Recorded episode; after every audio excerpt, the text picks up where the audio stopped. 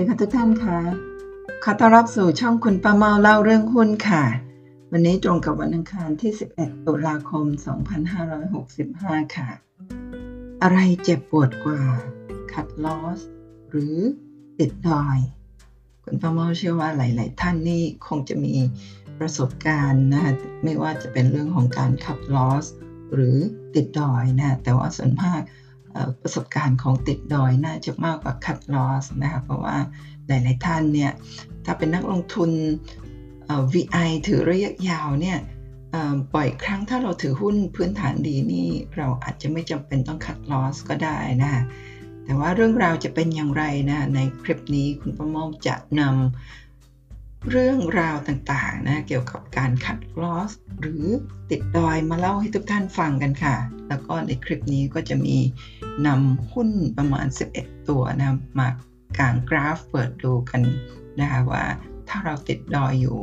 เราควรจะทำอย่างไรกับมันดีนะคะก่อนอื่นมาดูกันค่ะว่า ติดดอยคืออะไรนะคะคำว่าติดดอยเป็นคำยอดฮิตของนักลงทุนรายย่อย ดยเฉพาะช่วงตลาดหุ้นที่เป็นขาลง ซึ่งคำว่าติดดอยเป็นคำแสลง ที่ใช้กรณีเมื่อซื้อหุ้น แล้วมั่นใจว่าราคาหุ้นจะปรับสูงขึ้น แต่ในความเป็นจริงราคาหุ้นกลับปรับลดลงอย่างรวดเร็ว แทนที่จะขายเพื่อตัดขาดทุนหรือคัดลอส แต่ตัดสินใจถือหุ้นตัวนั้นไปเรื่อยๆเระหวังว่าราคาหุ้นจะปรับขึ้น ไม่วันใดก็วันหนึ่ง หน้านี้เป็นกราฟิกที่คุณพ่อเมาได้มาจาก SCB นะคะบอกว่ากลยุทธ์หลุดจากดอยนะเราติดดอยเพราะอะไรหนึ่งซื้อหุ้นที่ปรับขึ้นอย่างรวดเร็วแบบไร้สาเหตุ 2. ซื้อหุ้นตามกระแส โดยไม่ดูความน่าเชื่อถือ 3. ซื้อหุ้นที่ดีในช่วงที่ราคาแพงค่ะ วิธีเลี่ยงนะ 1. ตั้งจุดจุดขาดทุน หรือ stop loss ครั้ง 2. ตั้งจุดขายทำกำไรเสมอ เข้าให้ไว มีกำไรให้รีบออก 3. ซื้อหุ้นที่ดีในราคาที่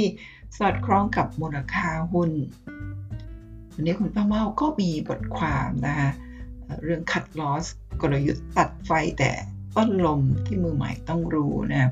บทความนี้ได้มาจากเว็บไซต์ Phenomena นะคะ ซึ่ง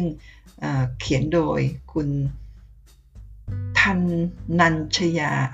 ขอไปถ้าอ่านผิดบทความนี้นี่โพสต์ในฟิโนเมนาไว้ตั้งแต่วันที่ 15 มีนาคม 2018 หรือ 2561 ก็ 4 ปีที่แล้วนะ มีผู้ชมไปแล้วถึง 47,000 กว่ารายนะคะต้นฉบับบทความอยู่ที่ Post Today ด้วยค่ะ Cut Loss คืออะไรนะคะ คัดลอสคือการที่นักลงทุนตัดสินใจขายสินทรัพย์ ในที่นี้สมมติว่าเป็นหุ้นนะคะเพื่อป้องกันไม่ให้ตัวเองขาดทุนมากขึ้นไปอีก โดยการคัดลอสนั้นจะเกิดขึ้นเมื่อมูลค่าหุ้นที่นักลงทุนถือ ได้ลดลงไปถึงจุดที่เขาตั้งมั่นไว้แล้วว่าอยากไม่ยอมเสียไปมากกว่านี้ นักลงทุนแต่ละคนก็จะมีจุดคัดลอสที่ต่างกันออกไป ขึ้นอยู่กับว่ารับความเสี่ยงได้แค่ไหน บางคนอาจจะตั้งเป็นเปอร์เซ็นต์ที่ขาดทุน หรือบางคนอาจจะตัดสินใจขายเมื่อราคาหุ้นหลุดแนวรับของกราฟเทคนิค สาเหตุที่เราต้องคัดลอสในบางสถานการณ์นั้น เราจำเป็นต้องคัดลอสเพื่อจำกัดปริมาณการขาดทุน เพราะหากแนวโน้มเป็นขาลง ถ้าปล่อยไว้พอร์ตอาจเสียหายยับเยิน หรืออาจใช้เวลานานหลายปีกว่าจะคืนทุน ซึ่งเวลาที่เสียไปจริง ๆ แล้ว เราสามารถนำเงินไปลงทุนในสินทรัพย์ หรือหุ้นตัวอื่นที่ให้ผลตอบแทนได้ดีกว่า แต่คัดลอสก็อาจทำให้เราเจ็บใจ แน่นอนว่าบางทีโชคชะตาก็เล่นตลก เพราะเมื่อคัดลอสปุ๊บหลายคนอาจเจอเหตุการณ์ที่ว่า ราคาหุ้นเด้งขึ้นมากลายเป็นว่า หากเราไม่รีบคัดลอสเราก็อาจจะได้กำไรไปแล้ว ซึ่งนี้เป็นเรื่องเข้าใจได้ เพราะในระยะสั้นนั้น เป็นการยากที่จะคาดเดาทิศทางราคาหุ้น หากวิเคราะห์ไม่ขาดเราอาจพลาดโอกาสในการได้รับผลตอบแทนที่ดี เพราะเห็นว่าราคาลงชั่วคราวเท่านั้นเอง เมื่อไรที่เราควรขัดลอส ตรงนี้ขึ้นอยู่กับแผนการลงทุนของแต่ละคน และสภาพแวดล้อมการลงทุน หากใครชอบลงทุนระยะสั้น อาจเป็นการดีที่จะตั้งจุดคัดลอสไว้เร็วหน่อยเพื่อจะได้ดำเนินการสับเปลี่ยนไปซื้อหุ้นตัวอื่นอย่างรวดเร็ว ในขณะเดียวกันหากใครชอบลงทุนระยะยาว อาจจะตั้งจุดคัดลอสไว้ช้าหน่อย เพราะการผันผวนของราคา ในระยะยาวนั้นมีน้อยกว่าในระยะสั้น โอกาสที่ราคาจะร่วงลงไปเยอะๆ แล้วไม่กลับขึ้นมาจึงมีน้อยกว่า นอกจากนี้สภาพแวดล้อมการลงทุน ก็มีส่วนช่วยในการตัดสินใจเพราะแม้ว่าเราจะศึกษาหุ้นมาอย่างดี บางทีการเกิดเหตุการณ์หรือวิกฤตไม่คาดฝัน ก็อาจทำให้พื้นฐานและแนวโน้มเปลี่ยนแปลงได้ ฉะนั้นเราจึงต้องคอยติดตามความเคลื่อนไหวของหุ้นที่เราถือให้ดีๆ เพื่อที่เราจะได้ตัดสินใจแผนขั้นต่อไปได้ Cut loss คือส่วนหนึ่งของ stop loss อันที่จริงแล้ว cut loss เป็นส่วนหนึ่งของคำว่า stop loss ซึ่งหลายๆคนอาจจะเรียกว่าความหมายเหมือน cut loss stop loss คือการขายสินทรัพย์ เมื่อเห็นว่ากำไรเริ่มลดลง แต่ในที่นี้คือนักลงทุนไม่จำเป็นต้องขาดทุนเสมอไป เพราะการ stop loss เป็นการหยุดความเสี่ยงของการที่กำไรลดลง จึงหมายความว่าณจุดที่ขายนั้น นักลงทุนยังคงทำกำไรอยู่ พียงแต่ได้กำไรน้อยลงเท่านั้นเอง ในขณะที่ cut loss คือกรณีที่นักลงทุนขาดทุนไปแล้ว แต่ไม่อยากขาดทุนเพิ่ม โดยรีบขายสินทรัพย์ออกไปก่อน วิธีป้องกันไม่ให้ต้อง cut loss หากเราไม่อยากเผชิญสถานการณ์ขายหุ้นทิ้งด้วยความเจ็บใจ การป้องกันที่ต้นเหตุจึงเป็นสิ่งสำคัญ ดังนั้นการใช้เวลาศึกษาพื้นฐานทำความเข้าใจแนวโน้มของหุ้นนั้น ถือเป็นวิธีที่ดีในการคัดเลือกหุ้นก่อนตัดสินใจซื้อ หากเลือกหุ้นที่มีประวัติดีพื้นฐานดี มีแนวโน้มสดใส โอกาสที่เราจะต้องคัดลอสก็น้อยลงตามไปด้วย แต่หากต้องคัดลอสก็อยากเศร้านาน คัดลอสเปรียบเสมือนการยอมรับว่า คนเราสามารถผิดพลาดกันได้ ไม่มีใครถูกตลอดเวลา ดังนั้นอย่าเสียใจนาน เอาเวลาและทุนที่เหลือไปศึกษาดูทางเลือกการลงทุนใหม่ ๆ ดีกว่า ที่สำคัญคือเราควรจะได้ผลตอบแทน จากสินทรัพย์ตัวใหม่ ในระดับที่ทุนเก่า ขอไปคันได้รับในระดับที่เท่าทุนเก่าเป็นอย่างน้อย ดังนั้นถ้าราคาตัวใหม่ขึ้น ก็อยากเผลอขายก่อนจะได้ทุนเดิมกลับคืนมาละ นั่นก็คือทั้งหมดของบทความเรื่องของการคัดลอสนั่นเองนะคะ ต่อไปนี้เป็นกระทู้ค่ะจากห้องเสนทอนซึ่งมีสมาชิกหมายเลข 6858528 ตั้งกระทู้นี้ไว้เมื่อวันที่ 8 ตุลาคม 2556 ขออภัยค่ะจริงๆเป็นตกห้าหกห้าที่ผ่านมา ขออภัยนะฮะคือคุณพ่อ เป็นผิดนั่นเองนะคะก็เพิ่งสัปดาห์ที่ผ่านมานี่เองนะคะมันเสาร์ที่ผ่านมา ติดดอยกับคัดลอส อันไหนคือความสูญเสียและเจ็บปวดมากกว่ากัน ติดดอยคือขาดทุนทางตัวเลข แต่คัดลอสคือขาดทุนทางตัวเงิน การติดดอยก็คือทำอะไรไม่ได้เลย เหมือนคนติดเกาะรอคนมาช่วยอย่างมีความหวัง แต่การคัดลอสก็คือการขัดทุนทันที เจ็บปวดทันทีแน่นอน เคยขัดลอสกันมากที่สุดกี่เปอร์เซ็นต์ และสูญเสียเงินทุนก้อนนั้นไปจำนวนกี่บาท นี่คือข้อความของกระทู้ของสมาชิกท่านนี้นะที่เพิ่งโพสต์ไปเมื่อ 8 ตุลาคม ปี 2565 ที่ผ่านมานั่นเอง เดี๋ยวมาดูกันค่ะว่า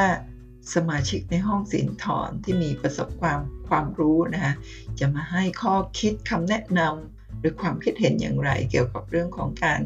ติดดอยกับคัดลอสนะคะ จริงๆในกระทูนี้นะในท้ายๆคลิปเนี่ยท้ายๆกระทูนะจะมีสมาชิกท่านนี้เนี่ยจะนำหุ้นทั้งหมด 11 ตัวเนี่ยมาโพสให้ดูบอกว่าในรูปนี้คือดอยปี๊ด ไล่จากเกือบ 70 ถึง 20%นั่นก็คือติดดอยหรือขาดทุนจะขัดทิ้ง ก็น่าจะเลยเวลาไปนานโหละททำใจคัดไม่ลง จะตัวเข้าต่อ ก็กลัวจะลงไม่หยุดอีกนะสมาชิกหมายเลข6743704นะคะซึ่งหุ้นต่างๆ ทั้งประมาณ 11 ตัวนี้ คุณป้าเมาในท้ายคลิปนะคะจะนำมาเปิดกราฟ ลุ้นว่าจะลงดอยได้เมื่อไหร่นั่นเอง แต่ก่อนอื่นเรามาอ่านคอมเมนต์กันก่อนค่ะ ความคิดเห็นที่ 1 หุ้นปั่นรายวัน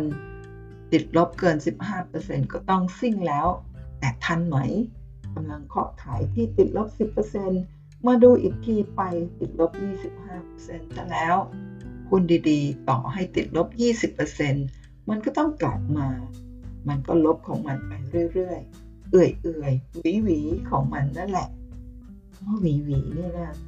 ก่อนหน้านี้คุณพ่อไม่ทราบว่าหมายถึงอะไรไม่ทราบก็ค่ะวีหวีก็คือเป็นไซด์เวย์ขึ้นขึ้นลงลงเหมือนหวีขึ้นหวีลงอะไรประมาณอย่างนี้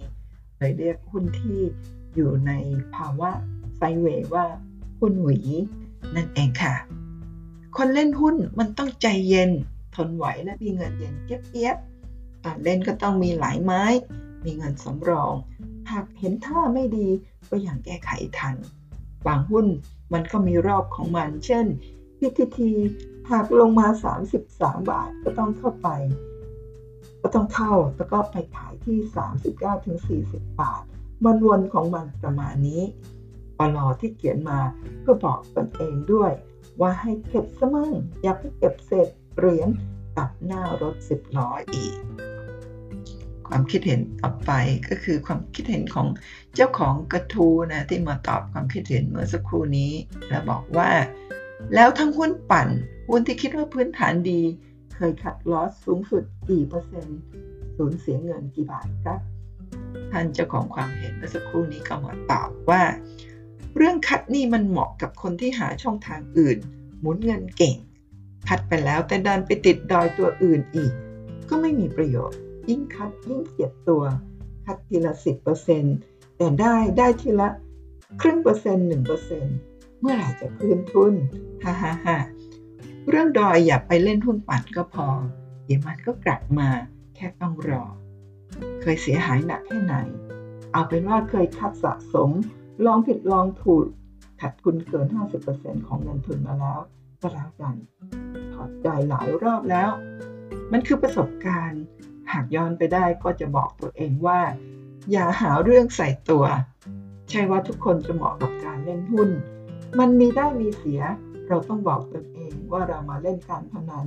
กินกำไร หรือหวังลงทุน หากหวังลงทุน มันจะราคาเท่าไหร่ก็ปล่อยไป แค่หากมันต่ำมาก เราก็ใช้ทุนน้อยลงแค่นั้นเอง ตอนนี้ได้แต่สาบแช่งดอยซิก้าติดลบ 75%เเข้าที่ 16 บาท นาทีไป 24 บาท นี่รวยรวยรวยตอนมันตกเหวพระเจ้ากล้วยกล้วยนึ่งเซียวเหล่งนึงหมองเทงมาก ไม่ได้ดูแค่สองวันหายนะเมื่อเยือนทันที คุณปั่นต้องจับตามองทุกนาที อย่าเผลอดอย CWT ติดลบ 45%ทั้งสองตัวหุ้นเครื่องขุดคริปโต มารู้เรื่องตอนมาตกแล้ว รู้งี้คงไม่เข้าพราะเปรียบทุกคริปโตมากฮ่าฮ่าเราอย่าไปรู้เลยว่าใครขัดทุนเท่าไหร่ มันเงินใครเงินมัน มันอยู่ที่เรารับได้ไหมกับความเสี่ยงนี้ปลอคนรู้จักคนแรกซื้อหุ้นที่ชอบ นานๆเปิดหุ้นมาโชว์ที เข้าดูเดือนละครั้งมั้ง เห็นแวบๆว่าได้กำไรไป 75%แล้ว มาคุยท็อปขิงเราประจำ ฮ่าฮ่าฮ่ายิ่งรู้ว่าดอยซิก้านี่เหยียบซ้ำทุกครั้งที่คุยเรื่องหุ้นฮ่าฮ่าฮ่าแค่สาวกัน เขาเป็นประเภทมีเงินเหลือก็ซื้อสะสมเก็บไปเรื่อยๆ หวังรออีก2ปี ตลาดดีขึ้นพวกสายเงินปันผลชอบสะสมหุ้นการท่องเที่ยว อีกคนมีพอร์ต 20 ล้าน เขาชอบหุ้นปั่นมาก บอกว่ามันเร้าใจดีกว่าหุ้นหวีหวีไปวันๆ ดูแล้วไม่ขยับไปไหน จิตใจห่อเหี่ยว เขาเคยเล่าให้ฟังว่าขาดทุนขับเสียไป5แสนภายใน 5 นาที ก็เห็นเขายังชิวๆนะเป็นเราคงเครียดหน้าดูฮ่าฮ่าฮ่าฮ่าแต่นั่นแหละเขาก็เอา5แสนนั่นกลับมาได้ภายใน1เดือน เคยถามเขาว่า เมียเขารู้ไหม เขาได้แต่บอกว่า เมียคนรู้เฉพาะที่เราได้กำไร หากมารู้ว่าเขาเสียเงิน ไปเป็นรถหนึ่งคันคงบ้านแตกบ้านแตกและคงไล่ให้เลิกเล่นหุ้นฮ่าฮ่าฮ่าจงอย่าให้เมียรู้ว่าขัดทุนหุ้นฮ่าฮ่าฮ่านี่คือเจ้าของความคิดเห็นคุณสมาชิกหมายเลข 4800466 ค่ะ ท่านเจ้าของกระทู้ก็มาตอบความคิดเห็นต่อเนื่องจากความคิดเห็นกระทู้ ความคิดเห็นข้างต้นนะคะบอกว่าขัดทุนเงียบกำไรชวนเมียกินเหลาสโลแกนนี้มีทุกคนฮ่าฮ่าฮ่าความคิดเห็นที่สองบอกว่าชอบติดดอยด้วยความหวัง ความคิดเห็นที่สาม cut คงเจ็บกว่านะ ดอยอาจเจ็บนานหน่อยแต่รอได้ ความคิดเห็นที่สี่ cut ถ้ากลับมาซื้อคืนในราคาที่ต่ำกว่าได้ เป็นการช็อต against ก็คือเป็นการช็อต against port นั่นเองก็ดีกว่าอยู่เฉยปัญหาคือคัดเสร็จ มันดีดใส่หน้านั่นแหละครับเจ็บทำมากกว่า ผมไม่ชอบทั้งสองอย่างเลยความคิดเห็นต่อไปคัดลอสตอนเลยจุดคัดเจ็บปวดสุดนะครับจะบอกว่าไม่ทำตามแผนก็ไม่ได้ พี่เล่นกระชากขนาดนั้นจะขายทิ้งยังไง สุดท้ายพอคัดได้เด้งจบกัน ความคิดเห็นที่ 6 นิสัยความเชื่อความรู้ประสบการณ์ส่งผลต่อการกำหนดวิธีเทรดซึ่งแต่ละคนก็ต่างๆกันไป อย่างที่เขาว่า หาตัวเองให้เจอสำหรับผม ผมจะไม่ยอมติดดอยเด็ดขาด เพราะเคยมีประสบการณ์ที่เลวร้ายประมาณ เวลาเห็นหุ้นตัวอื่นขึ้น เห็นโอกาสมากมายแต่ทำอะไรไม่ได้เลยหุ้นของเรากลับค่อยๆ จมลงจมลง อถึงจุดหนึ่งเจอแพนิคเซลทิ้งตูมลงไปอีก ถ้าปล่อยให้ลบถึง 50%โอกาสเอาคืน น้อยมาก อาจจะต้องใช้เวลานานมากๆ หรือไม่ได้เลยใจเสียไปก่อน การคัดลอสเป็นดาบสองคมถ้าคัดได้ดีจะช่วยรักษาเงินทุนทำให้กลับมาอยู่ในจังหวะการเทรดที่ดีหุ้นลงมีเงินซื้อ แต่ cut ได้ไม่ดีจะกลายเป็นหายนะของพอร์ตยิ่ง cut พอร์ตยิ่งหด เงินทุนหดหาย cut ยาวเข้าตัวใหม่โดนอีกต้อง cut อีกรอบใหญ่จะเสีย mindset พังทำให้ไม่กล้าเทรดยิ่งกลัวก็ยิ่งพัง สุดท้ายพอร์ตไม่โตกำไรเล็กน้อยเรียกขายได้บ้าง cut บ้างซื้อซื้อคัดคัดวนๆไป การคัดที่ดีจะต้องมีหนึ่งจุดเข้าจุดออกที่ดี ในอุดมคติคือซื้อแล้วต้องขึ้นขายแล้วต้องลงข้อนี้ใช้กา รซื้อปูโอนิลแต่ในความเป็นจริงมันก็ไม่ได้ง่ายจึงต้องกำหนดจุดคัดลอส 2. การคัดหนึ่งครั้งไม่ควรเสียหายเกิน 2%ของพอร์ตรวมทั้งหมด ต้องมีการคำนวณ position size มีการสอนกันมากมายหาอ่านได้ Mark มินเนอร์วินีแนะนำการ cut ในไม้นั้นไม่ควรเกิน 7-8%คิดเป็นไม่เกิน 2%ของพอร์ตรวม ทักษะการเทรดที่ดีจะเกิดขึ้นได้ความเห็นส่วนตัว จะต้องเกิดจากการเทรดหลายร้อยครั้ง อาจจะถึงพันครั้ง ผ่านการคัดลอสได้กำไรมานับครั้งไม่ถ้วน จึงจะเกิดเป็นวิธีการเทรดที่เฉพาะตัวเป็นท่าประจำตัวขึ้นมา การจะผ่านการเทรดหลายร้อยครั้งได้จะต้องมีการวาง position size อย่างดี มีการเทรดไม้เล็กๆ ไม่ให้การคัด loss ทำลายพอร์ตย่อยยับลงไปก่อน ก่อนที่จะเจอท่าไม้ตายประจำตัว จากนั้นจะรู้เองว่าควรใช้ position size ขนาดไหน ในการเทรดเพื่อสร้างพอร์ตครับ ถ้าคิดจะเป็นเทรดเดอร์อย่าติดดอยครับ ถ้าติดดอยเขาเรียก VI หยอกหยอกนี่คือความคิดเห็นของสมาชิกหมายเลข 6574799ท่านเจ้าของกระทู้ก็มาแสดงความเห็นว่าความคิดเห็นว่า ในพันทิปเมื่อก่อนนี้ก็มีไอดีหนึ่งใช้ตัวเองไม่รู้เขายังอยู่หรือเปล่าฉายาของเขาคือเทพเจ้าแห่งการคัดล้อคือคัดยัดคือคัดยักเยิน เขาชอบเอาสถิติการคัดของตัวเอง มาลงเป็นอุทาหรณ์เตือนคนอื่น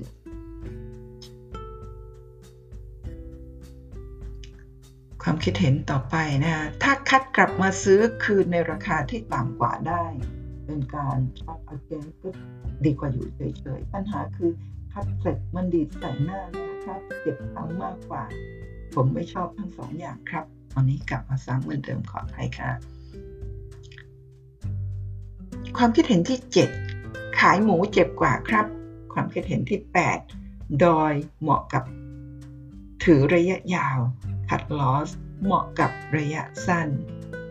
ความคิดเห็นที่ 9สำหรับผมคิดว่าดอยครับ ที่เจ็บปวดกว่าเหมือนแผลที่อยู่ในใจครับ เงยหน้าทุกครั้งก็มองเห็นและรู้สึกได้ทุกครั้ง ส่วนคัดเจ็บพับเดียวเดี๋ยวก็ลืม ไม่ซ้ำเหมือนดอยครับเจ้าของกระทู้มาตอบว่า ดอยนี่สาหัสมาก แผลเรื้อรัง คัดคือผ่าตัด เลยเจ็บแต่จบ แต่จะมีแผลใหม่ไหมก็นั่นน่ะสิ ความคิดเห็นที่ 10ขาดทุน 1 ตัวติดลบ 50%ขัดลอสไปเลยขาดทุน 5 0 0แสนบาทนะ5แสนกว่าบาทในวันนั้น อีกหลายวันต่อมาคัดลอสอีก3 0 0แสนกว่าบาท คุณก่อสร้างจ้า ยิ่งเห็นพอร์ต ยิ่งเซ็งฮ่าฮ่าฮ่าก่อนคัดต้องวางแผนใหม่ ตัวไหนทำเงินชุดตัวยอมอดทนได้ ถ้าต้องรอ 8 ปีคืนคุณก็จะรอ โชคดีค่ะสองปีคืนทุนทั้งหมดและกลับมากำไรเกินคาด เป็นประสบการณ์ที่มีค่ามากๆ ตอนนั้นไม่กล้าเล่าให้ใครฟัง แต่พอประสบความสำเร็จแล้ว และเล่าให้ผู้อื่นฟัง ทุกคน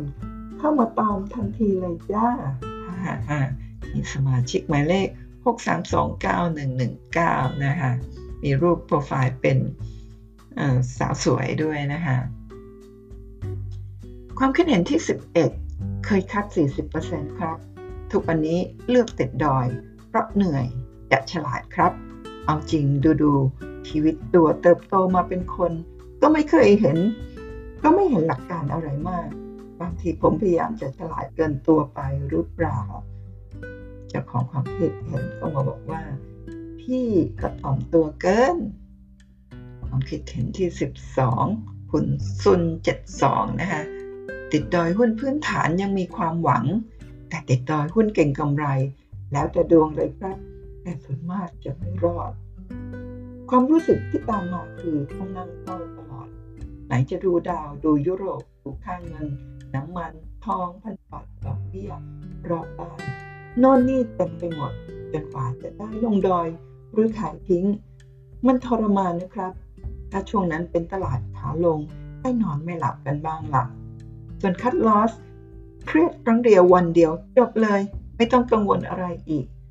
แต่จะมาเครียดหนักกว่าเดิม ตรงที่คัดไปแล้ว มันขึ้นเลยนะความคิดเห็นที่ 13 ตอนลงไม่ซื้อตอนขึ้นไม่ขายน่าจะสำคัญกว่า ติดดอยเหมือนถูกแช่แข็งเงินไว้คัดลอสเหมือนจำใจขายแต่ก็ต้องมีเงินไว้ใช้ตลอด ส่วนตัวเคยขัดทุน 3 0 0แสน ไปได้กลับคืนหมดแล้ว เคยได้ปันผล 3 0 0แสนคืนปันผล 3 0 0แสนแต่สิ่งที่เสียไปไม่ย้อนคืนคือเวลา ความคิดเห็นที่ 14 ส่วนตัวคิดว่าคัดลอสเจ็บกว่า เพราะเป็นเงินจริงๆ realize ออกมาแล้ว เคยคัดลอสไปประมาณ ล้านต้นๆ เป็นหุ้นปตทซึ่งมาถึงตอนนี้ก็คิดว่าคิดถูกที่คัดไป เพราะไม่รู้ว่าหุ้นตัวนี้จะกลับไปที่เดิมได้เมื่อไหร่ ตัวนี้โทษตัวเองล้วนๆ กราฟเสียทรงไม่ขาย จังหวะเข้าก็ยอดดอยชัดๆ แต่คิดไว้ว่า ถ้า cut ออกมาเมื่อไหร่ ต้องหาหุ้นตัวที่สามารถชดเชยที่ cut loss ไปได้ครับ ติดดอยถ้าหุ้นมีพื้นฐานไม่ได้แย่มาก แล้วยังอยู่ในเทรนด์อุตสาหกรรมที่ไปได้ ส่วนตัวจะถือต่อและถัวเพิ่ม ซึ่งที่ผ่านมาถ้าไม่นับตัวที่คัดลอสหนัก ๆ ไป ส่วนใหญ่จะหลุดดอย แล้วได้ผลตอบแทนกลับมาค่อนข้างเยอะ ความคิดเห็นที่ 15 คัดลอสตามชื่อ มันคือการตัดความสูญเสีย ดังนั้นมันอาจจะไม่เสียมากแต่ในแง่ความรู้สึกเจ็บปวดมากกว่าค่ะ คัดลอสแล้วมันดีดใส่ พอเข้าไปซื้ออีกในราคาที่สูงกว่าเดิม หวังว่าจะไปต่อ แล้วมันเทลงมาเลย อันนี้เจ็บจริงๆ ความคิดเห็นที่ 17 ดอยยังมีโอกาสกลับ แต่คัดแล้วคือ realized loss แล้วเจ็บจริงไม่มีตัวแสดงแทน แต่อีกมุมยังมีโอกาสเอาเงินก้อนนี้ไปทำกำไรกับตัวอื่นผมคิดเห็นที่ 18บอกว่าทนดอยหลายปีสุดท้ายเหลือแค่ใบหุ้น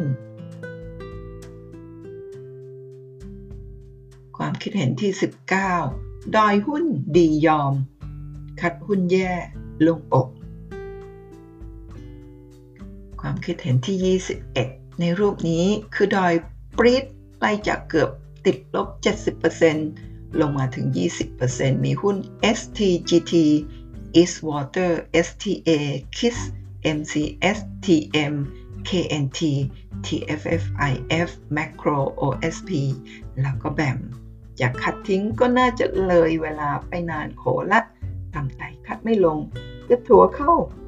ต่อก็กลัวจะลงไม่หยุดอีก นี่เป็นความคิดเห็นที่คุณป้าเมาจะนำหุ้นทั้ง 11 ตัวนี้ มาเปิดกราฟกลางดูลุ้นว่าจะหลุดดอยได้หรือไม่นั่นเองนะคะ ความคิดเห็นที่ 22 มันเหมือนกัน ติดดอยคือเหมือนซื้อตัวเดิม หวังว่ามันจะขึ้น คัดคือเอาเงินไปซื้อตัวใหม่ หวังว่ามันจะขึ้น ความคิดเห็นที่ 23 ความคิดเห็นสุดท้ายนะคะจำไม่ได้เหมือนกันครับ แค่ปกติ 0.25 ถึง 0.75 ก็ทับแล้วครับเรทที่1หลักนาที และนั่นก็คือทั้งหมดของกระทูติดดอยกับคัดลอส อันไหนคือความสูญเสียและเจ็บปวดมากกว่ากัน ขอขอบคุณเจ้าของกระตูนะที่ตั้งกระตูนี้ขึ้นมา แล้วก็ขอขอบคุณสมาชิกทุกๆท่านที่เข้ามาแสดงความคิดเห็นให้คำแนะนำแล้วก็เล่าประสบการณ์ของตัวท่านให้พวกเราได้ฟังกัน แล้วก็คุณประเมานำมาอ่านให้ทุกท่านฟังกันค่ะ ต่อไปก็เป็นการเปิดกราฟลุ้นลงดอยนะคะ จากคอมเมนต์นี้ค่ะในรูปคือดอยปี๊ดไล่จากเกือบติดลบเก็บติดลบเกิด 70ถึง20%นะคะไล่ลงมาก็คือจากสูงลงมาต่ำจาก STGT ลงมาถึงแบมนะคะที่บอกว่าจะคัดทิ้งก็น่าจะเลยเวลาเป็นนานโขลัดทำใจคัดไม่ลงจะถัวเข้าต่อก็กลัวจะลงไม่หยุดอีก เดี๋ยวเรามาดูกราฟกันค่ะ แต่ก่อนจะไปดูกราฟคุณป้าเมาขออนุญาตประชาสัมพันธ์เหรียญหุ้นสดพันซูม สอนมือใหม่ลงทุนในหุ้นอ่านงบการเงินและกราฟขั้นพื้นฐานสอนช้าสไตล์คุณป้าเมานะคะ เข้าใจง่ายคุณป้าเมาเล่าเรื่องหุ้นทุกวันพุธเสาร์และก็วันอาทิตย์ 19 ถึง 21นาฬิกานะสามารถเป็นเพื่อนใน Line Official ของคุณป้าเมาด้วยการสแกน QR Code นี้นะคะ มีค่าลงทะเบียนหลักสูตรละ 499 บาท เท่านั้นเองนะคะนี่ค่ะ QR code ท่านสามารถสแกนแล้วก็เป็นเพื่อนใน Line Official กับคุณป้าเมาได้นะคะหรือจะ search หาชื่อพิมพ์ at sign คุณป้าเมาเป็นภาษาอังกฤษก็จะได้มาเป็นเพื่อนกันแล้ว เมื่อเป็นเพื่อนกันแล้วนะก็พิมพ์ใน Line คำว่า OCT หรือเป็นตัวย่อของคำว่า October ก็จะได้รับตารางเรียนของเดือนตุลาคมค่ะ เมื่อวานเมื่อวันก่อนนะคะวันที่ 10 วันจันทร์ที่ 10 ตุลาคมคุณแม่ว่าได้จัดสอนฟรีไลฟ์สดผ่านซูมนะคะเปิดให้ได้ถึง 500 ที่นั่งสำหรับวิเคราะห์หุ้นตามคำขอนะก็มีประมาณ 200 กว่าท่าน เกือบ 300 ท่านนะคะลงทะเบียนกันเข้ามาเรียนในวันนั้น ก่อนหน้านั้นวันที่ 1 วันเสาร์ที่ 1 ตุลาคมก็มีการสอนฟรีไปแล้ว เช่นเดียวกันสำหรับ พรุ่งนี้วันพุธที่ 12 นะคะ จะเรียนหัวข้อของการหาเส้นแนวรับแนวต้าน แล้วก็การตีเส้นแนวรับแนวต้านนั่นเองนะคะเมื่อเป็นเพื่อนทางไลน์กับคุณป้าเมาแล้วก็สามารถพิมพ์คำว่า support ก็จะได้รับรายละเอียดในการลงทะเบียนเรียนเรื่องของการหาแล้วก็ตีเส้นแนวรับแนวต้านนั่นเองค่ะ ทีนี้มาดูการเปิดกราฟหุ้นลงดอยนะตั้งแต่ STGT ลงไปถึงหุ้นแบมที่ติดลบตั้งแต่ 70%ถึง 20%ของสมาชิกท่านนี้ค่ะ 6743704 นะคะ อันนี้คือโพสต์ไว้เมื่อวันอาทิตย์ที่ผ่านมาค่ะ วันอาทิตย์ที่ 9 ตุลาคม 2565 นั่นเองนะ ยังติดลบอยู่สูงถึง 70%มาดูหุ้นตัวแรกค่ะ STGT นะ คุณประเมาเนื่องจากหุ้นตัวนี้เป็นหุ้นเข้าใหม่นะในช่วงประมาณเดือนกรกฎาคมปี 2020 ในปีที่เกิดวิกฤตโควิด -19 นะคะ อันนี้คุณประเมาก็เลยใช้ time frame week นะแต่หุ้นตัวอื่นเนี่ยเนื่องจากเข้าตลาดมาหลาย ๆ ตัวก็เข้ามานานหลายปีแล้วก็จะเปิดกราฟใน time frame month ยกเป็นตัวนี้ตัวเดียว STGT เป็นหุ้นถุงมือยางนะคะ ซึ่ง ในช่วงวิกฤตโควิดนี่ได้รับอานิสงส์อย่างแรงนะคะราคาเคยขึ้นไปทำจุดสูงสุดที่ประมาณ 49 บาทนะเมื่อประมาณกลางปีที่แล้วเดือนพฤษภาคมนะที่ประมาณ 49 บาท แต่หุ้นตัวนี้มีการแตกพาจาก 1 หุ้นเป็น 2 หุ้นนะถ้าก่อนแตกพา 49 บาทก็คือประมาณ 90 กว่าบาท พอแตกพาแล้วก็ 1 เป็น 2 หุ้น ราคาที่เคย 90 กว่าบาท ก็ลดลงเหลือ 49 บาท ซึ่งเรนนี้คือจุดสูงสุด หลังจากทำจุดสูงสุดเมื่อประมาณเดือนพฤษภาคมปีที่แล้วนะ ราคาก็ไหลลงค่ะจาก 49 บาท ตอนนี้อยู่ที่ 10 บาท 90 สตางค์นะ ก็ไหลลงมากว่า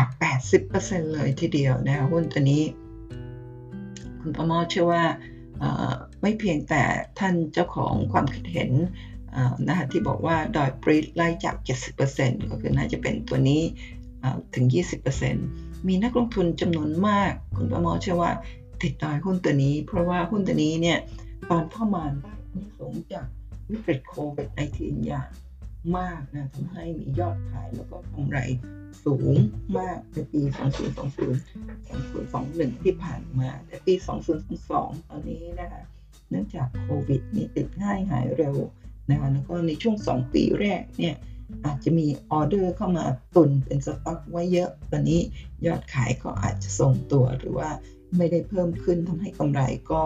ทรงตัวแล้วก็ไม่ได้เพิ่มขึ้นแถมยังลดลงก่อนหน้านี้มีการจ่ายเงินปันผลเยอะมากเลยนะคะ ปีล่าสุดคำนวณได้เงินปันผล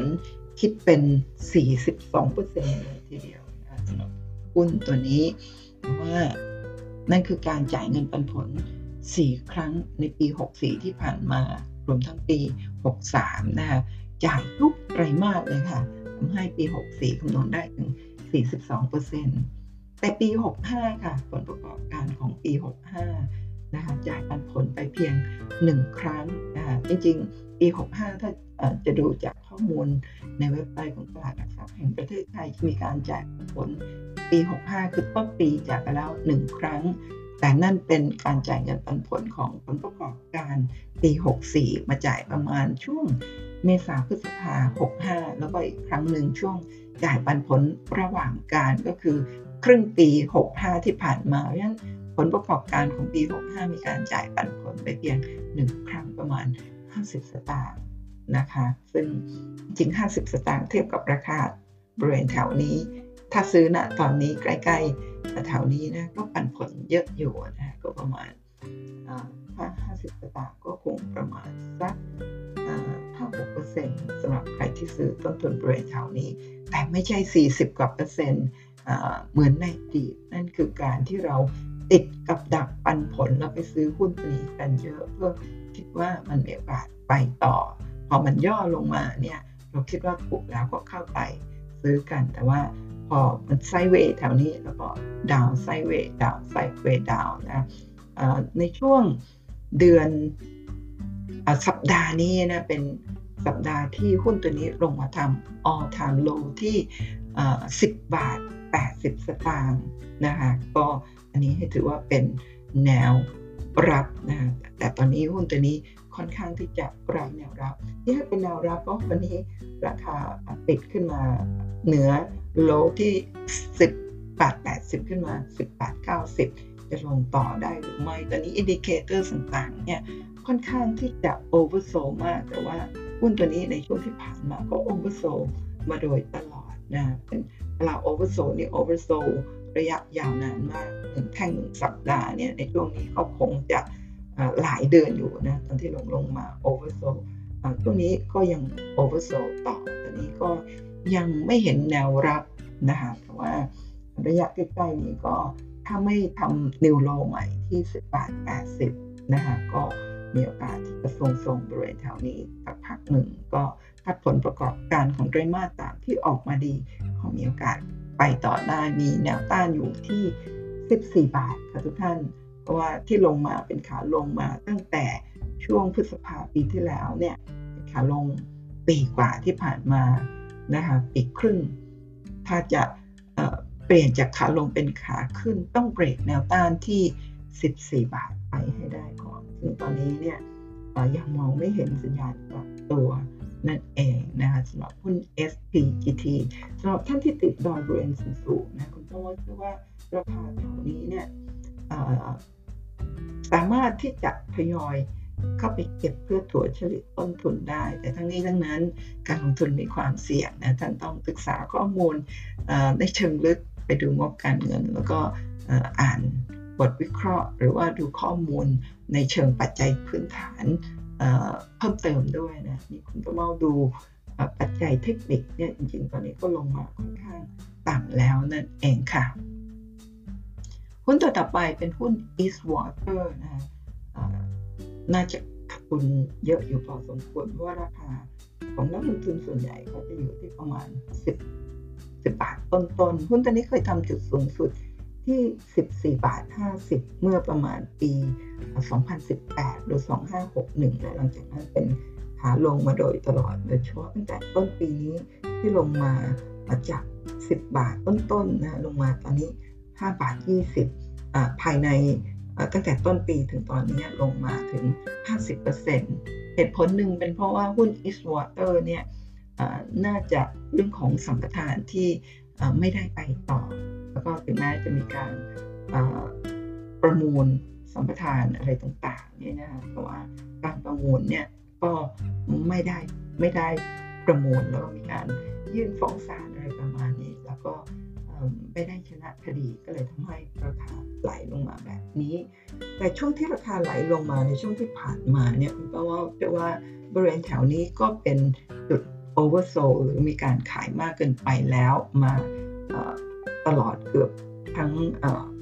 เกือบปีที่ผ่านมาตั้งแต่ต้นปีมาเลยนะคะก็โอเวอร์โซลมาโดยตลอดบริเวณนี้มีแนวรับอยู่ที่ 5 บาท 5 สตางค์นะถ้าไม่ได้ลงมา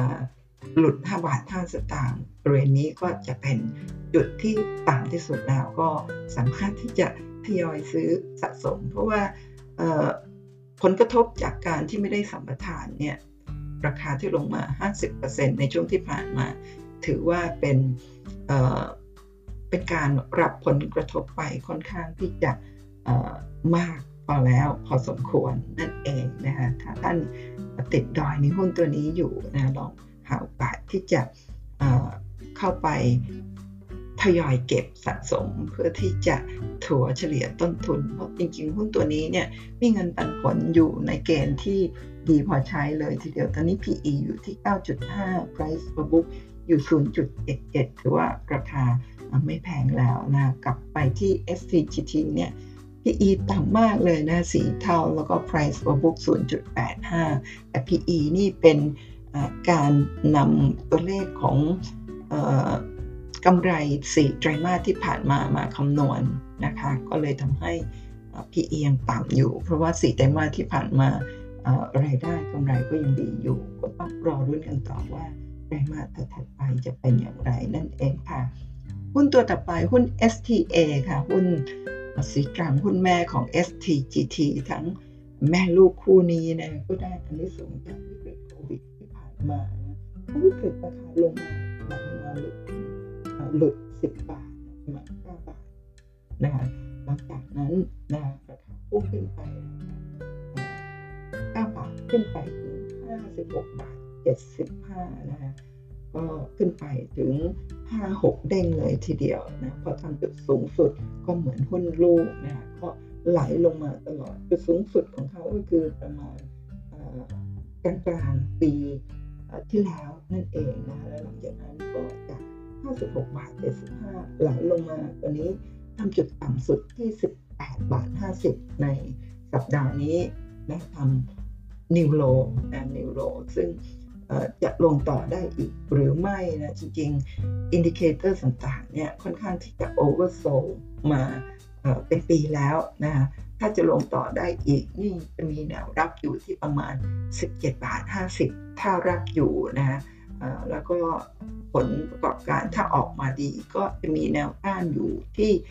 21 บาท แต่ถ้ารับไม่อยู่นะฮะที่17บาท50 มีโอกาสย่อลงมาได้ลึกถึง 14 บาทเลยทีเดียวนะฮะท่านก็ตัวนี้ก็เป็นอีกตัวหนึ่งที่ปันผลสูงแม่ลูกเหมือนกันเลยนะจ่ายปันผลในช่วง 2 ปีที่ผ่านมานี่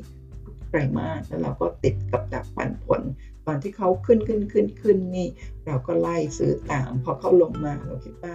ลงมา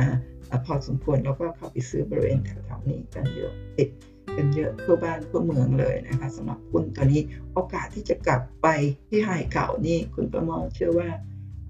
ในเร็ววันนี้ปีสองปีนี้น่าจะยากนะก็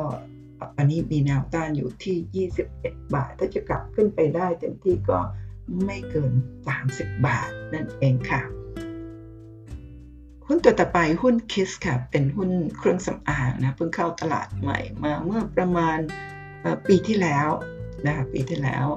ก็เคยทำจุดสูงสุดตอนเข้ามาใหม่ๆ อยู่ที่ 17 บาท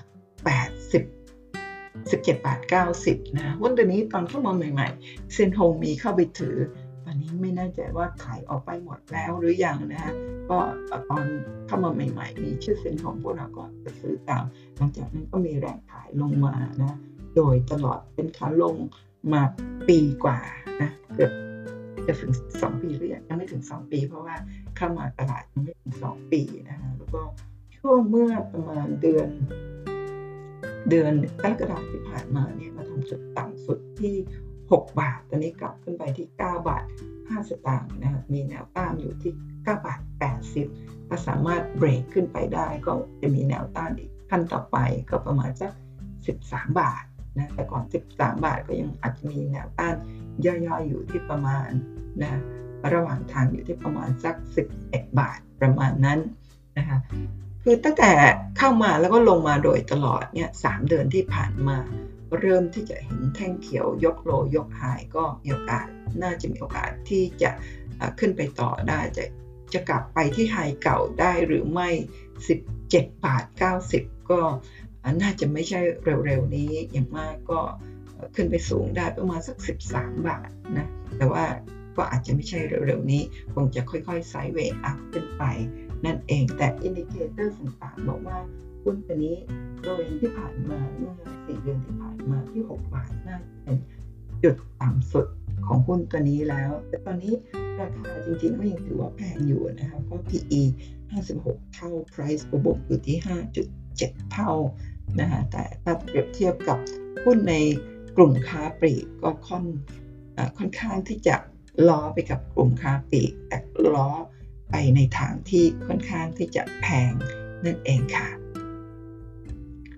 ต่อไปหุ้น MCS นะคะหุ้นเหล็กหุ้นเหล็กเนี่ยก็จะได้รับอันนี้สงจากวิกฤตโควิดที่ผ่านมา ซึ่งตอนนั้นลงมาทำจุดต่ำที่ประมาณ 5 บาทนะจากนั้นกลับขึ้นไปที่6บาทนะก็ขึ้นมาถึง 3 เด้ง แล้วตอนนี้ราคาย่อลงมาอยู่ที่ 10 บาท บ่อยครั้งนะนักลงทุนรายย่อยอย่างเราเราท่านๆเนี่ยเรามักจะชอบเข้าไปซื้อหุ้นตอนที่มันกำลังขึ้นแรงๆนะคะแล้วเราก็จะ ดอยกันนะคะตัวนี้ก็เป็นอีกตัวหนึ่งที่ได้รับอันสงจากวิกฤตโควิด แล้วก็ถ้าดูค่า PE ตอนนี้อยู่ที่ 4.9 เท่า Price to book 1.22 เท่า ราคาที่ลงมาจาก 16 บาทมาอยู่ที่ 10 บาท 20 ก็ถือว่าเป็นราคาที่เริ่มจะถูกลงนะครับซึ่งก่อนหน้านั้น PE เป็นแถวนี้สูง price per book ก็สูงตอนนี้ย่อลงมาเหลือ ประมาณ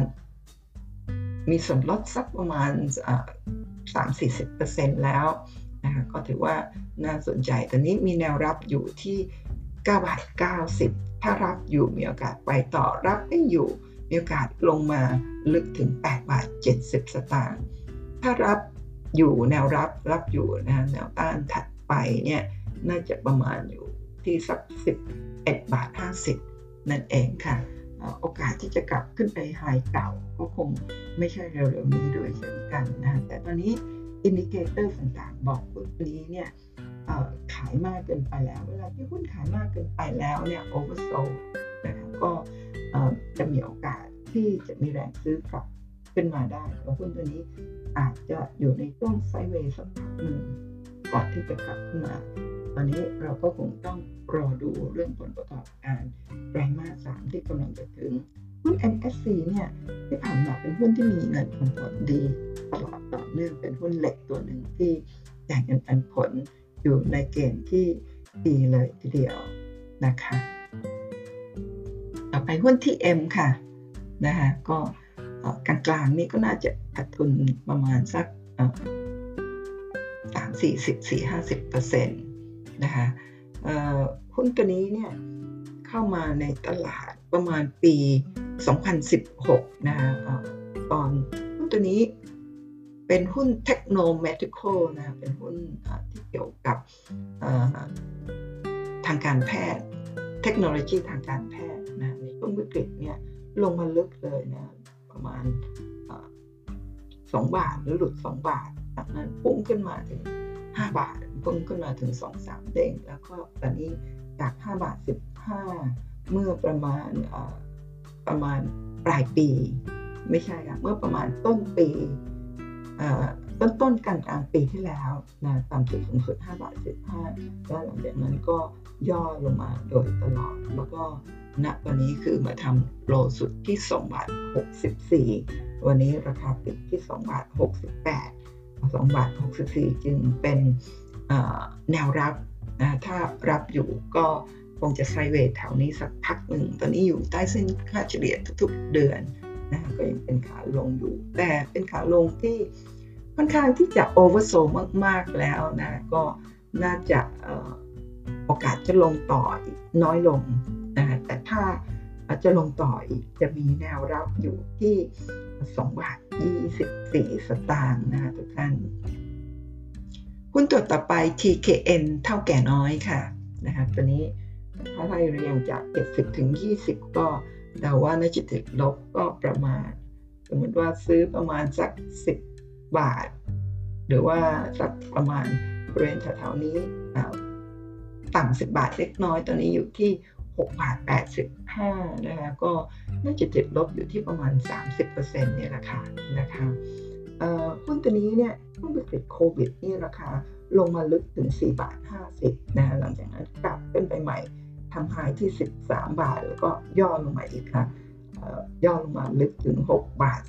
46 ตอนนี้ราคาอยู่ที่ 6 บาท 85 เพราะฉะนั้นแนวรับก็จะอยู่ที่ 6 บาท 45 ตรงนี้นะถ้ารับอยู่ก็คงจะไซเวย์อยู่ระหว่าง 6 บาท 50นะถึงประมาณ 8 บาท 55 ตรงนี้นะก็ไซเวย์อยู่แถวนี้สักพักหนึ่งนะคะจนกว่าจะเลือกทางว่าจะกลับขึ้นไปต่อหรือว่าหลุดแต่คุณพ่อมอเชื่อว่าแนวรับบริเวณแถวนี้ที่ 6 บาท 50 น่าจะเป็นแนวรับที่แข็งแกร่ง แล้วก็รับอยู่ราคาบริเวณแถวนี้ ถ้าใครที่ติดดอยคุณพ่อมอเชื่อว่าน่าจะสามารถที่จะทยอยเข้าไปรับเพื่อตัวเฉลี่ยต้นทุน แต่ตอนนี้ PE ก็ยังสูงอยู่นะ35.55 price per book อยู่ที่4.68เท่าค่ะ แต่ว่าถ้างบผลประกอบการของไตรมาส3ถ้าออกมาดี มีโอกาสที่จะนะมีสัญญาณกลับตัวกลับขึ้นไปได้นั่นเอง ตอนนี้ก็ราคาก็อยู่ในส่วนค่อนข้างที่จะล่างในระดับหนึ่งแล้วนะ indicator ต่างๆยังยังไม่ได้ตัดขึ้นนะเพราะฉะนั้นถ้ายังไม่ได้ตัดขึ้นแบบนี้เนี่ยก็น่าจะมีโอกาสย่อลงมาได้อีกเล็กน้อย แต่แนวรับที่6บาท50 น่าจะอยู่ แต่ MACD เนี่ยน่าจะเริ่มเห็นสัญญาณปรับตัวที่เริ่มตัดขึ้นบ้างแล้วสำหรับหุ้นตัวนี้เพราะฉะนั้นโอกาสจะหลุด6บาท50 น่าจะน้อยลงนั่นเองค่ะ ต่อไปหุ้น TFFIF นะเป็น Thailand Future Fund นะเป็นกองทุนโครงสร้างพื้นฐานของประเทศไทยนะคะก็เพิ่งเข้าตลาดมาเมื่อปี 2018 2017 ประมาณนั้น แล้วก็หุ้นกองทุนต่างๆ เหล่านี้เนี่ยจะเข้ามาด้วย IPO ประมาณ 10 บาทนะหลาย ประมาณครึ่งปีแรกก็ราคาอยู่ในโซน IPO ย่อลงมาเล็กน้อย หลังจากนั้นหนึ่งปีต่อมาก็พุ่งขึ้นไปทำจุดสูงสุดที่ 13 บาท 40 แล้วหลังจากนั้นมาเจอวิกฤตโควิด ราคาก็ไหลลงมาประมาณ 8 บาท 8 บาท 60 สตางค์ แล้วหลังจากนั้นกลับขึ้นไปใหม่เล็กน้อยที่ประมาณ 10 11 บาท กว่านะเกือบเกือบ12บาท แล้วหลังจากนั้นก็ไหลลงมาโดยตลอดนะทุกท่านไหลลงมาโดยตลอดก็มาทำจุดต่ำสุดที่ 7 บาท ตอนนี้อยู่ที่ 7 บาท 35 หุ้นตัวนี้เนี่ยนักลงทุนมักจะเข้าไปซื้อกันเยอะเพราะหวังเงินปันผลเพราะว่ากองทุนโครงสร้างพื้นฐานต่างๆ เหล่านี้ปกติจะมีเงินปันผลอยู่ในระดับ ที่ดีนะแต่ตอนนี้น่าจะอยู่ที่ประมาณสัก 5-6%ราคาบริเวณแถวนี้คุณก็ถือว่าเป็นราคาที่อยู่ในโซนล่างพอสมควรแล้วมีแนวรับที่ 7 บาทหรือว่า 7 บาทน่าจะเป็นแนวรับที่น่าจะรับอยู่ตอนนี้ MACD ตัดขึ้นแล้วนะสำหรับหุ้นตัวนี้ก็โอกาสที่จะลงมาทำต่ำสุดใหม่อีกครั้งหนึ่งก็น่าจะ น้อยลงนะจุดต่ำสุดที่ 7 บาท ก็เดี๋ยวรอดูผลประกอบการว่าจะเป็นอย่างไรที่ลงมาใน 2 เดือนนี้น่าจะเป็นเพราะว่าจ่ายเงินผลนะคะก็เลยทำให้ย่อลงมา เดี๋ยวจากนี้ถัดไปก็คงค่อยๆไซเวย์อัพขึ้นไป ราคาบริเวณแถวนี้ก็น่าจะเหมาะที่จะเข้าไปเก็บสะสมเพิ่มได้นั่นเองค่ะ ต่อไปหุ้นแมคโครค่ะ หุ้นแมคโครตัวนี้เนาะก็ เร็วๆนี้เพิ่งเพิ่มขึ้นไปที่ 43 บาท 50นี่ลากขึ้นมาเพื่อขาเพิ่มขึ้นนะก็มีขาเพิ่มขึ้นปุ๊บก็มีแรงขายลงมาก่อนมีขาเพิ่มขึ้นเนี่ยราคาลากขึ้นไปถึง 51 บาท 25ก็ออกขาเพิ่มขึ้นก็ราคาไหลลงมาตลอดหลังเพิ่มทุนมีหุ้นเข้ามาแล้วเนี่ยช่วงเพิ่มทุนราคาก็ ไซเวย์อยู่บริเวณใกล้ๆราคาเพิ่มทุนที่ประมาณ 43-44 บาทก็หุ้นที่เขาเผิปุ๊บราคาก็ถูกเทขายเลยคนก็มองช่วงเป็นการเทขายเพื่อเก็บหุ้นพวกเราที่เข้าไปเพิ่มทุนอะไรประมาณนั้นตอนนี้ราคาย่อลงมาเนี่ยอยู่ที่ลูกสุดน่าจะประมาณสักสี่สิบขออภัยสามสิบสามบาทในช่วง สามสิบาทนะในช่วงที่ผ่านมาตอนนี้กลับขึ้นมาที่สามสิบาทยี่สิบห้านะ หุ้นแมคโคร CPO นะสองตัวนี้เนี่ย เมื่อวันสองวันที่ผ่านมามีข่าวดีคือ คือก่อนหน้านี้เนี่ยราคาที่เขาลงมาถูกกดดันเพราะว่ามีข่าวว่าทางแมคโครเนี่ยไปซื้อบริษัทคาบริดชื่อเมโครถ้าจำไม่ผิดนะในประเทศอินเดีย แต่ว่าสองวันวันนี้มีการออกข่าวปฏิเสธว่าจะไม่ซื้อแล้วนะคะก็เลยทำให้ราคามีการรีบาวกลับขึ้นมานั่นเองนะคะก็จริง ๆ ราคาบริเวณนี้เนี่ยต่ำต่ำจองหรือต่ำ IPO ที่ 43 บาท 50 มาค่อนข้างเยอะนะประมาณสัก 20บา30%เลยทีเดียวนะคะก็เป็นราคาที่ ล้เคียงกับช่วงที่ตอนเกิดวิกฤตโควิด -19 ตอนเกิดวิกฤตนี่ราคาไหลลงมาลึกที่ 27 บาท แต่โอกาสที่จะไหลลงมาลึกๆ แบบนี้เชื่อว่าไม่มีแล้ว ตอนที่ลงมาเดือนนี้นะที่ลงมา 32 บาทประเมินว่าเป็นจุดต่ำสุดแล้วสำหรับหุ้นตัวนี้นะใครที่ติดดอยอยู่บริเวณแถวนี้หรือสูงกว่านี้เนี่ยอันนี้เป็นโอกาสที่ดีในการที่จะทยอยเก็บ เพื่อถั่วเฉลี่ยต้นทุนได้เพราะหุ้นตัวนี้ก็เป็นหุ้นที่พิ่มฐานดี แล้วก็เพิ่งเพิ่มทุนมาก็มีเงินทุนมาที่จะสามารถนำไปทั้งชำระหนี้ทำให้ค่าใช้จ่ายทางการเงินลดลงแล้วก็ไปขยายกิจการต่างๆนะคะซื้อตอนนี้ก็ถือยาวๆไปก็น่าจะช่วยให้ ได้ผลตอบแทนที่ดีในระยะยาวรับเงินปันผล แต่ตัวนี้จริงเงินปันผลไม่มากต้นในกลุ่ม ไม่ว่าจะเป็นแมคโคร CPO ในปันผลระดับประมาณสองเปอร์เซ็นต์แต่ตอนนี้ราคาอยู่ในโซนโอเวอร์โซมาก ๆ แล้วนะคะ แล้วก็ RSI ก็ RSI เนี่ยเริ่มไม่ได้ทำต่ำสุดใหม่นะคะรวมทั้ง MACD มีโอกาสที่จะ ที่ขึ้นเพื่อตัดสิกนอลไลน์ต่อไปได้ก็ลองไปศึกษาทำกันบ้านเพิ่มนะทุกท่านต่อไปหุ้น OSP ค่ะ โอสสภานะฮะก็เข้ามาในตลาดหุ้นตั้งแต่ปี 2018 หรือ 2017 เนาะปี 256061 ช่วงแรกๆก็ราคาไหลลงมา 3 เดือนทำจุดต่ำสุดที่ 22 บาท 75 แล้วก็กลับขึ้นไปหลังจากนั้น ปีครึ่งต่อมาไปทำจุดสูงสุดที่ประมาณ 47-48 บาทนะคะพอเจอวิกฤตนี่คือก่อนวิกฤต 1 เดือนไปทำจุดสูงสุดพอเจอวิกฤตไหลลงมาที่ 27 บาท 50 กลับขึ้นไปใหม่ที่ประมาณ 40 กว่าบาท แล้วก็หลังจากนั้นก็ลงไซเวดาวมาโดยตลอดด้วยก่อนช่วงครึ่งปีที่ผ่านมา ถ้าดูแท่งเทียนจะเป็นรายเดือนนี่ลงทุกเดือนนะคะท่าน แล้วก็ล่าสุดเดือนตุลาคมนี่ก็ยังคงลงอยู่นะคะแต่เชื่อว่าเมื่อเดือนกันยายนเนี่ยเป็นการลงที่ค่อนข้างแรงแล้วก็พร้อมบอลลุ่มส่วนไตรมาส่วนเดือนตุลาคมนี้เนี่ยนะคะก็อาจจะลงต่ออีก แต่ว่าเชื่อว่าโอกาสที่จะลงมาลึกถึง low เก่าเท่ากับตอนเข้ามาเนี่ยอาจจะ ไม่ได้ลงลึกขนาดนั้นนะเพราะว่าตอนนี้เนี่ย indicator ต่างๆ ก็บอกว่าหุ้นตัวนี้เนี่ย oversold มากๆนะมีการขายมากแล้วนะแต่ว่าถ้าลงได้จริงๆ โดยที่ผลประกอบการไตรมาสสามจะออกมา ถ้าออกมาไม่ดีเนี่ยก็มีโอกาสเหมือนกันนะตลาดหุ้นอะไรก็เกิดขึ้นได้ ยังมีแนวรับล่างสุดอยู่ที่ 22 บาท 75 นะ แต่ว่าเชื่อว่าถ้าลงมาถึงจุดนี้เนี่ย ก็น่าจะรับอยู่ แต่ตอนนี้เนี่ย indicator ค่อนข้างที่จะ oversold มากแล้วนะถ้าลงอีกก็คงลงได้ไม่เยอะนั่นเอง ใครที่ติดดอยอยู่บริเวณ 30 กว่าบาท ตอนนี้เนี่ย 30-40 เนาะ ก็เป็นโอกาสที่ดีในการที่จะเข้าไป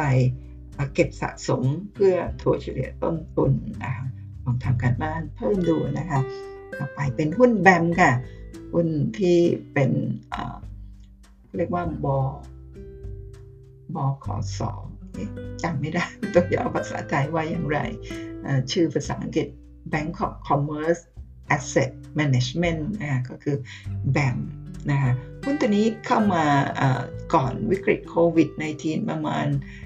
ประมาณสักไม่กี่เดือนนะประมาณ 3 เดือนแล้วเนี่ยเข้ามาที่ถ้าจำไม่ผิดที่ IPO ประมาณ 17 บาท 40 แล้วก็ไปทำจุดสูงสุดในเดือนที่ 3 ที่ 36 บาท